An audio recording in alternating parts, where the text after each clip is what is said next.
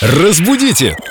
Далее! К нам присоединилась Виктория Полякова, эксперт в области русского языка, культуролог. Вика, привет. Привет, друзья. Привет, Вика. Вопрос снова из группы Эльду Радио ВКонтакте от Александры Морозовой. Доброе утро. Как правильно говорить, вручат или вручат?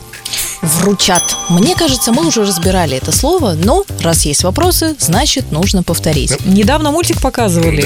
Вспоминается пластилиновая ворона, конечно же. На-на-на, Вручат, а может быть вручат. Вручат. Ворона вот всех и смущает все время. Но, кстати, если мы говорим о уже совершенном действии, то диплом или удостоверение, или что бы то ни было, будет врученный, а не врученный. Забавно звучит врученный. Я зависла. А еще, кстати, говоря об академической теме, постоянно слышу, как все заканчивают школу, заканчивают институт.